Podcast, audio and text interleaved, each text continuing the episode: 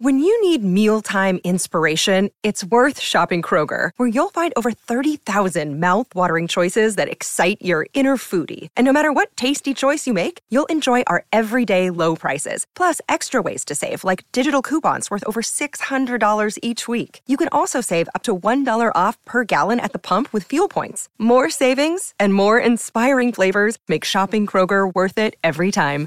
Kroger, fresh for everyone. Fuel restrictions apply. Matthew Lloyd said, "It's a question without notice." He says the Bombers are got to be they've got to be tougher and nastier if they don't want to finish near the bottom.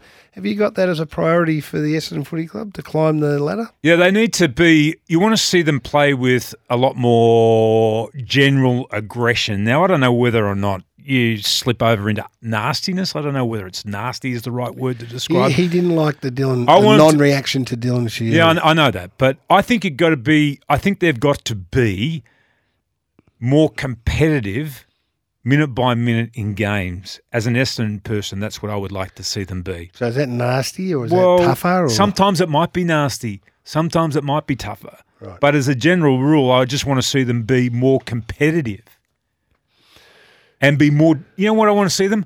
I want them to be more difficult to play against. That's a very simple request. Have you passed that on to Brad?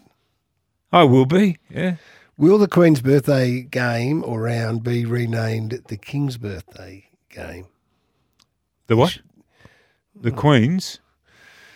This prickly. Will the Queen's birthday game be renamed the King's birthday game? Hip, hip, hip. Um. mm, yes, I think so. Yeah. Well, you have to, don't you?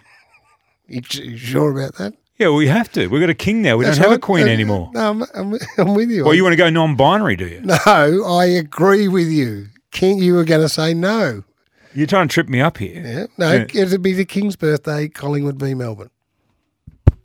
Well, of course.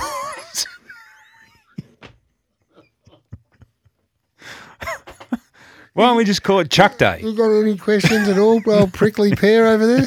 No, I'm on, Oh, the, I'm on the back foot here. Very prickly. I eh? got a message foot. come through and I agree with. Oh, Wisp's pretty prickly today. Why are you so prickly? Pete's in Parade. Good morning, Pete. Jeez. Oh no, I'm a bit prickly. Ornery. I could not be happy. I'm having a fleeting moment of happiness. Good morning, Pete. Good morning. Good morning. Thanks for taking my call, boys. Um, surely we don't have to tell one of the ex Cray brothers to go tell his side that they have to be tougher. Surely that will be number one on his list of things to do.